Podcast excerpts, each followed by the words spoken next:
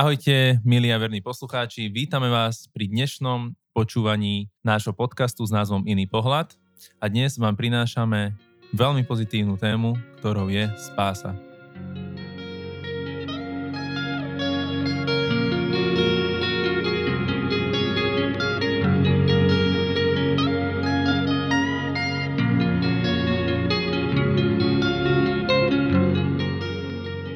Nás niečo také jednoduché, ale predsa to môže byť niečo veľmi zložité, čo ľudia nedokážu len tak ľahko prijať a pochopiť. A môžeme vidieť, že problém s pochopením milosti už mali kresťania aj v ranej cirkvi, kedy sa viedlo mnoho sporov o to, či obriezka, či neobriezka, či sme spasení milosťou, alebo či sme spasení našimi skutkami a môžeme sa tu dočítať, či listoch Korintianom alebo Galantianom. Nie Galantianom, ale Galatianom. Ale je to aj pre Galantianov. je to pre nás všetkých. A ja by som chcel teraz vyzvať Davida Benjamina, aby sa vyjadrili tomu teda, čo je milosť, alebo ako oni porozumeli milosti, ktorá bola sprostredkovaná kázaním Evanielia. Dobre, takže spása. Z mojej osobnej skúsenosti a komunikácie s ľuďmi som prišiel na to, že spása je pre ľudí niekedy veľmi ťažký koncept, a ľudia majú pocit, že musia si spásu nejakým spôsobom vydobiť a... Zaslúžiť. Za, tak, tak, tak, tak. Alebo na druhej strane som sa stretol s názormi, že spása je dostupná pre úplne každého, bez ohľadu na vierovýznanie, alebo be, aj, aj keď je to ateista. A stačí, ak je len človek dobrý, tak má nejakom posmrtnom živote, tí ľudia to neza, nezadefinovali ako kresťanský posmrtný život, ale že po smrti niečo je a keď človek je jednoducho dobrý, či to je hinduista alebo ktokoľvek, tak tam jednoducho ide a je spasený. Ja si myslím, že tu je dôležité si v prvom rade najprv zadefinovať, že čomu človek verí. Musíme zadefinovať, či veríme v jedného Boha alebo veríme v množstvo bohov, alebo veríme v energiu a podobne. Keď sa jedná o spásu, tak hovoríme o kresťanstve, hovoríme o jednom Bohu, ktorý je zvrchovaný, ktorý je všemocný, ktorý poskytuje tú milosť a dal nám spôsob, ako byť spasený, keďže naša podstata je hriešna. A teda musíme si zadefinovať najprv vlastne toho nášho Boha. Musíme veriť, že je ten Boh živý, že existuje, že to nie je Boh, ktorý niekedy bol, ale že je to Boh, ktorý toto všetko stvoril. A potom až môžeme začať v podstate spásou. Lebo presne ako hovoríš, ľudia si myslia, že tá spása je teda možno v nejakej reinkarnácii alebo v nejakej obdobe tohto toho, že posmrtného života a posmrtného života, proste nejaký cyklus. Ale keď si zadefinujeme jasne Boha, že verím toho Boha, ktoré, ktorého popisuje Biblia, a teda aj stará zmluva, aj nová zmluva, tak sme na správnom mieste a môžeme postúpiť e, k tej spáse. Spasu poskytuje len jeden prostredník, lebo k Bohu sa dá pristúpiť len skrze prostredníka. Vylučuje to akéhokoľvek um, človeka, vylučuje to akéhokoľvek mm, kniaza, ženu, muža, dieťa, to je jedno musí byť prostredník. V starom zákone áno, boli to ľudia, boli to boží mužovia ako Mojžiš, ako Noé a ako Abraham. Oni boli prostredníkmi pre, pre prístup k Bohu a teda aj pri Mojžišovi bola taká situácia, keď bol na hore Sinaj, tak ľud ho bol dole pod tou horou, on bol hore Božej prítomnosti, on, on tam dostal vlastne tento desatoro a oni sa báli, že Mojžiš zmizol a teraz hľadáme nejakú náhradu.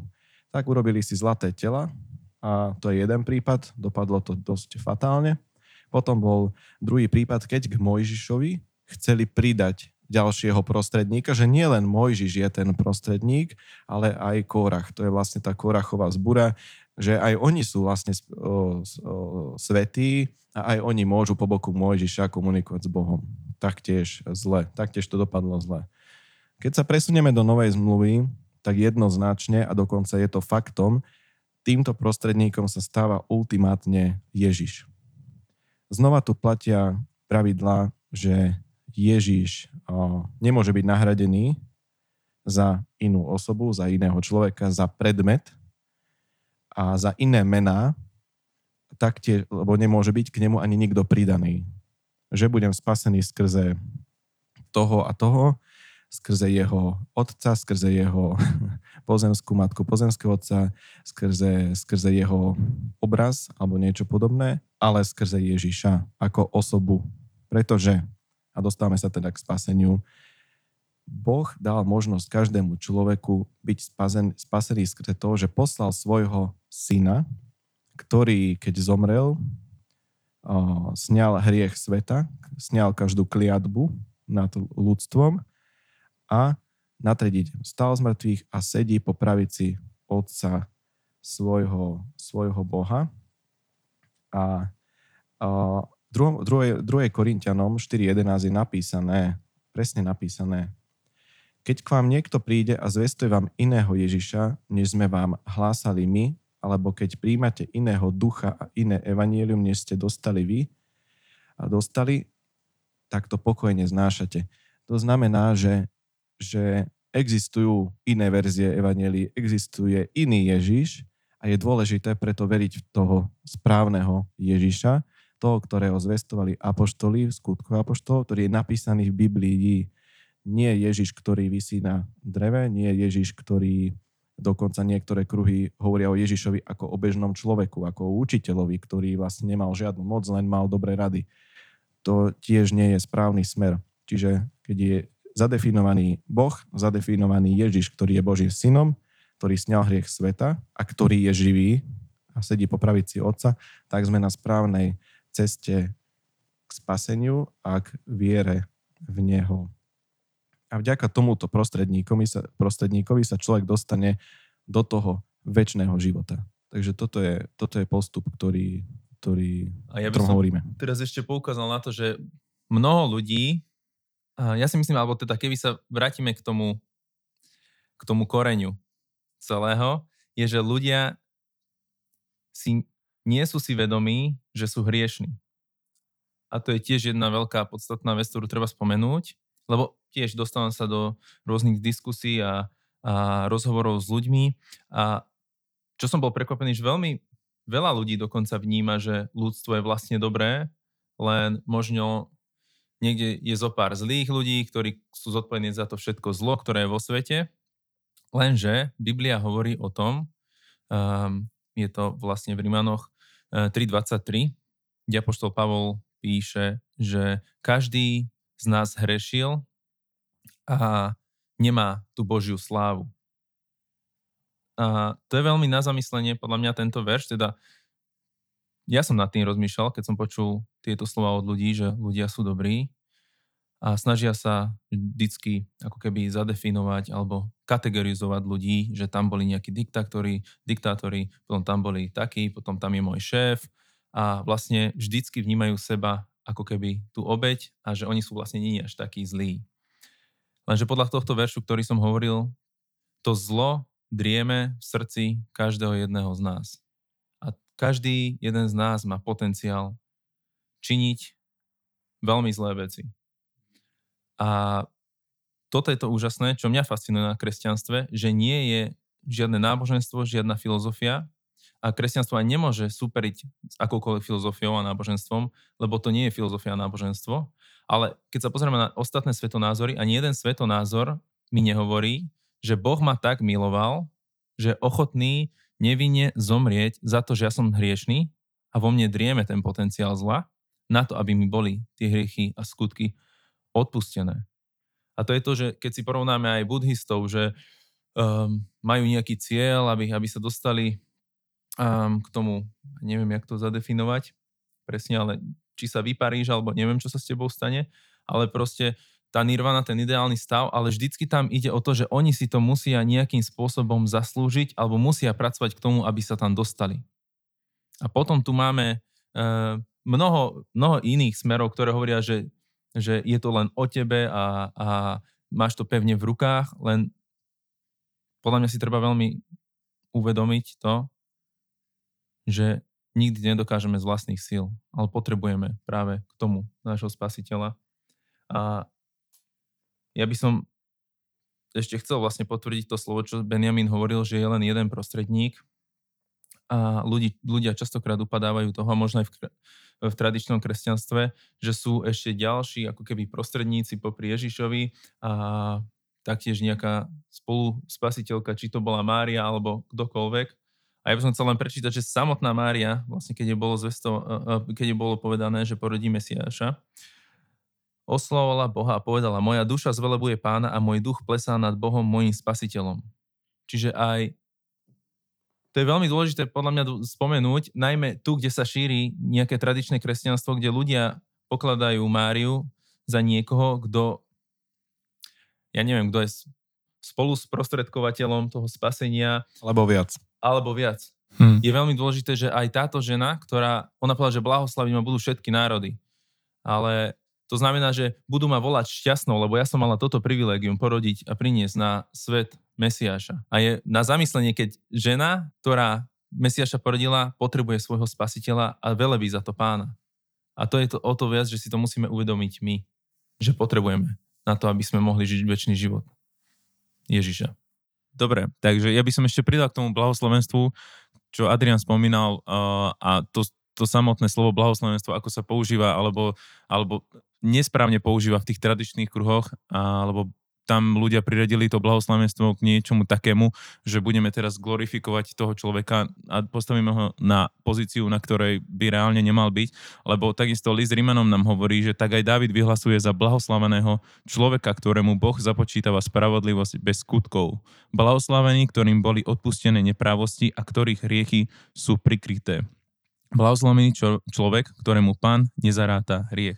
Dobre, takže to znamená, že blahoslavený človek je šťastný každý človek, ktorému je započítaná spravodlivosť bez skutkov. A teraz by som nadviazal takú otázku, že ako je možné, že máme spravodlivosť bez skutkov. Takže keď si to zoberieme podľa Biblie a pôjdeme po poradie, čiže znova do starého zákona, tak ľud, čiže Židia, Izraeliti, boli v pozícii s Bohom, dostali sa pod zmluvu skrze Abrahama, lebo Boh uzatvoril s Abrahamom zmluvu. A táto zmluva mala formu, že, že tí ľudia, tí Izraeliti sa dostali do vzťahu s Bohom typu, že Boh je pán a oni sú poddaní. Môžeme to aj trošku drastickejšie si predstaviť, že, že pán a otroci, hej, že oni museli naplňovať, naplňať desatoro a iné prikázania, aby potom mohli žiť že učinili skutky, aby potom mali, dostali väčší život a požehnania. Dobrú rodinu, zdravie, auto, financie, dobré vzťahy a tak ďalej. Proste požehnania, ktoré sú v rámci Abrahamových zaslúbení. Toto bolo skrze skutky. Toto bol tento vzťah. Lenže keď prejdeme do novej zmluvy, tak je jasne zadefinované, že Ježiš prišiel na to, aby boli sňaté naše hriechy a on zmenil ten, túto zmluvu. Desatoro stále platí, ale on nás dostal do vzťahu s otcom, že už my nie sme, nie, nie sme otroci, ale že sa staneme Božími deťmi. A tu je ten rozdiel, ktorý aj Pavol opisuje v liste Galatianom 4, 1 až 7. Hovorím však, kým je dedič maloletý, ničím sa nelíši od otroka hoci je pánom všetkého, ale je pod poručníkmi a správcami až do času, ktorý určil otec. A tak aj my, keď sme boli maloletí, boli sme v otroctve pod živlami sveta.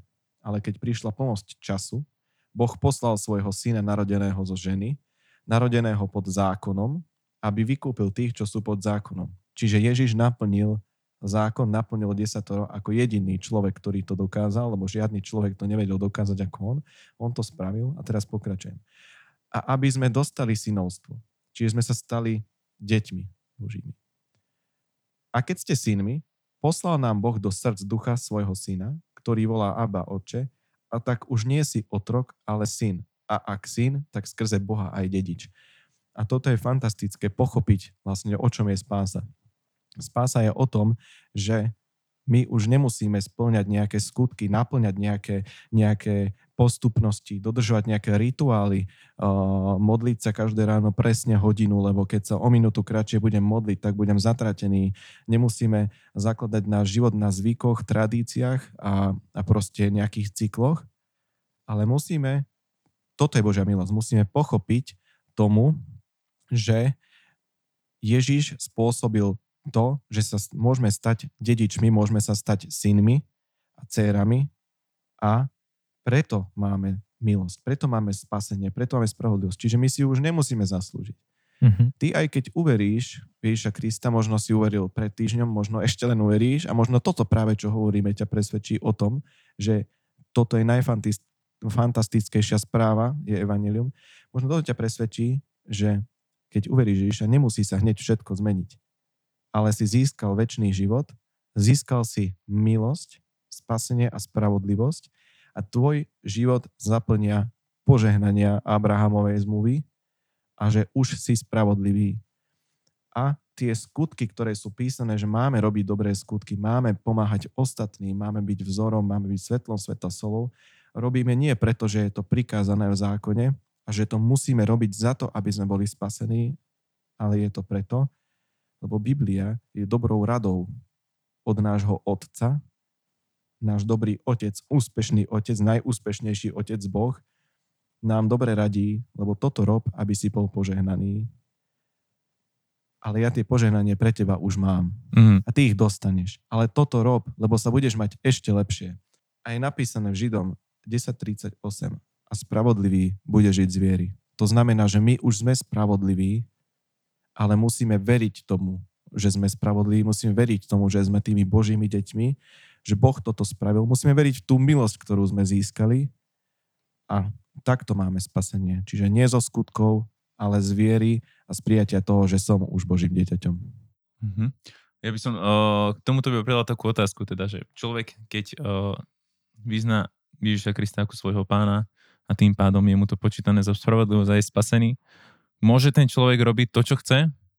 Že teraz Viem, že aj Pavol píše túto otázku. Čo teda, máme azda hrešiť, pretože nie sme pod zákonom, ale pod milosťou? A Apoštol Pavol na toto aj odpovedá v liste Galatianom v 5. kapitole 13. verš a tam hovorí, lebo vy ste povolení pre slobodu, bratia. Len aby sloboda nebola zámienkou pre telesnosť, ale navzájom si, službe, eh, si slúžte v láske. A potom neskôr hovorí o pár veršov, že žite podľa ducha a nebudete splňať žiadosti tela. Čiže veľmi dôležité pochopiť, lebo tiež som mal túto otázku vlastne minulé od uh, jedného dievčaťa, ktorý mi povedal, že dobre, dobre, milosť, ale to znamená, že môžem zabiť, Boh mi odpustí a kolobeh pokračuje ďalej. A myslím si, že nie, je to nepochopenie tej milosti, eh, ktorá nám je daná, lebo myslím si, že tým, že uveríme, príjmeme tú milosť, príjmeme ten dar, ktorý, ktorý nám Boh ponúka každému jednému z nás zadarmo. Potom nám ešte zaslúbil Ježiš tešiteľa, ktorým je Duch Svetý. A myslím si, že keď Duch Svetý vstúpi do našho srdca a začne riadiť naše životy. A necháme ho, aby, na, aby, aby inšpiroval a riadil naše životy. A necháme ho, presne, tak sa staň ako keby takým našim sprievodcom. Mne sa veľmi ľúbil, ako to Derek Prince povedal vo svojej knižke, kedy prirovnal vlastne starý zákon k mape a potom Ducha Svetého k osobnému sprievodcovi, ktorý nás cez to územie do toho vytúženého cieľa privedie. Ale ako povedal Benjamin, musíme nechať priestor, aby ten duch nás dokázal um, viesť. A potom je vlastne ešte v Efežanom píše Apoštol Pavol, že aby sme naplňali skutky, ktoré Boh pre nás vopred pripravil.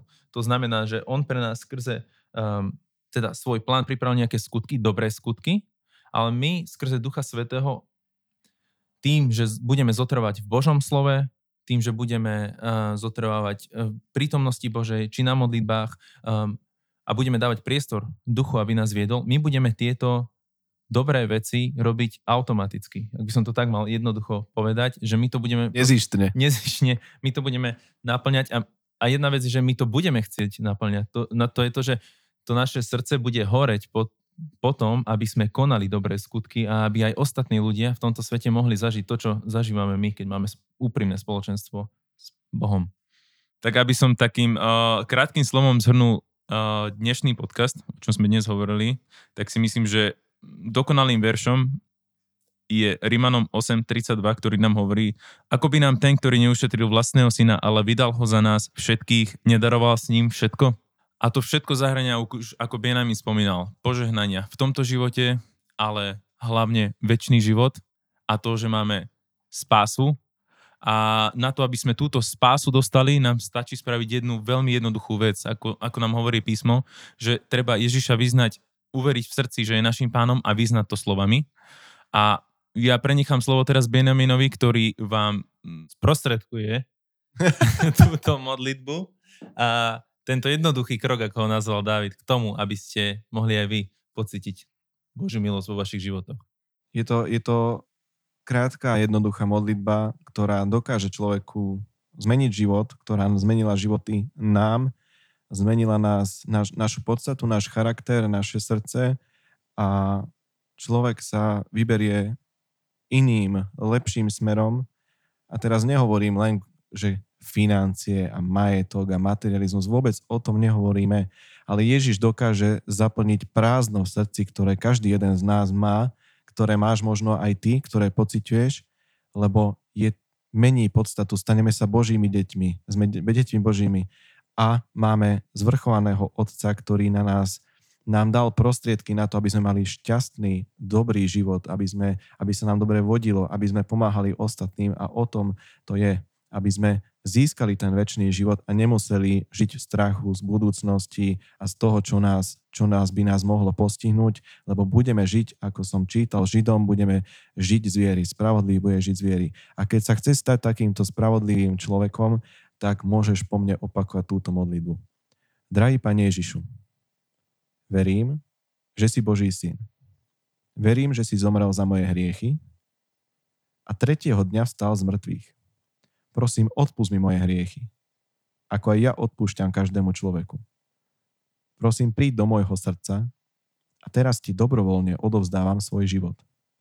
Ďakujem ti, Pane Ježišu, že si ma počul, zachránil a privádzaš ma späť k Otcovi. Amen. A ak máš, máte ďalšie otázky ohľadom viery, ohľadom toho, čo ste možno práve teraz urobili, kľudne nám napíšte na našich sociálnych sieťach alebo zavolajte, číslo nájdete na našej stránke živaviera.sk a nájdete nás na Instagrame, Facebooku. Radi vám odpovieme na vaše otázky, lebo nám záleží na tom, aby sme pomáhali ľuďom, aby sme, aby sme pomohli každému, kto pomoc potrebuje. Takže prajem vám pekný zvyšok dňa aj spolu s chalanmi. Do počutia na budúce.